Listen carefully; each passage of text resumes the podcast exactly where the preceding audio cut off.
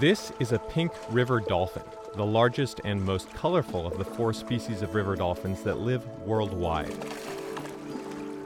The pink river dolphin is actually born gray, but as the males mature, they become pinker.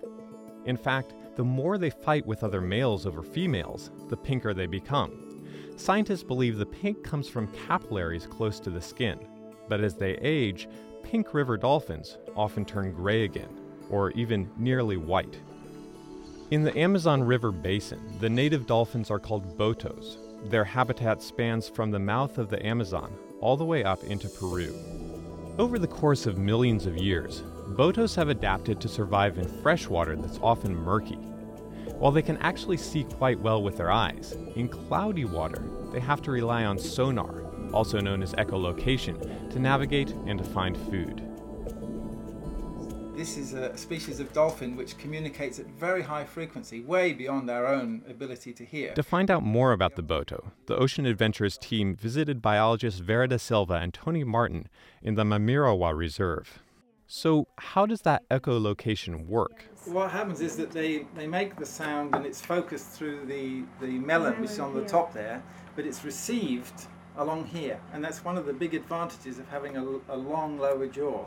And actually, this part of the jaw um, is parabolic in shape, so it Really? then focuses the received sound to the inner ear, which is here. And that's how the animals have such a sensitive hearing because uh, they, they've got all of this length of bone to pick up the reverberations. Huh. So they're hearing through their, well, not here. Are they well, Hearing through their jaw? Hearing through the jaw, right here, yeah. Wow. wow. Botos have a particular adaptation that makes their sonar more effective in murky water. They swing their heads from side to side, relying on a very flexible neck to figure out their surroundings. They also have very long beaks that allow them to root around for prey among the trunks of submerged trees in flooded forests. While in many parts of the world, food is an issue for dolphins, in the Amazon, dolphin food is plentiful. They're called generalist feeders, meaning they're not picky. They eat over 50 species of small fish, including catfish.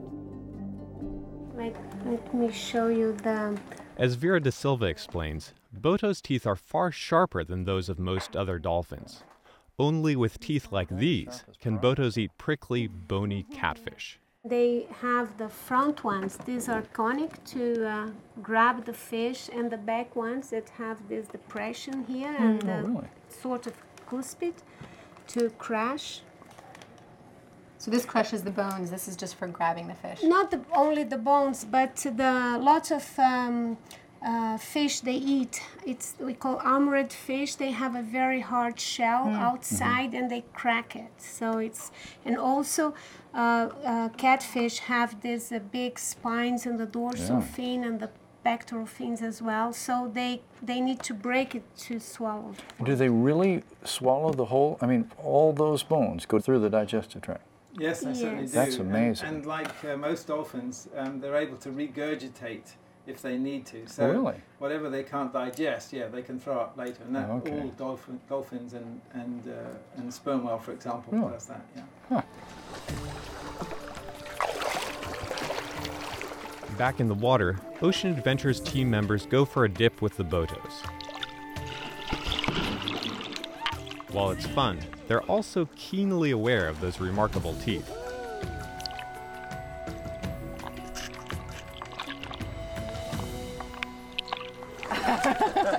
Wasn't that incredible? How many do you think you had? I don't know. Sometimes there were three, sometimes there were two, and that one that finally said, "Forget it, I'm gonna go for it." I was like, "Well, he's gonna take a finger." I mean, I would feel them through my legs, all around me before I'd even see them come right up in front of my eyes. Yep, yep. And they feel so rubbery.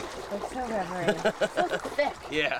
Yeah. Powerful too. Oh, extremely I mean, you kind of have to. I mean, you're having fun, but then you also kind of like gotta really respect their strength. They're very gentle. They knew that indeed I did not have any fish in my hand, so I no bite marks. I've got all my fingers here.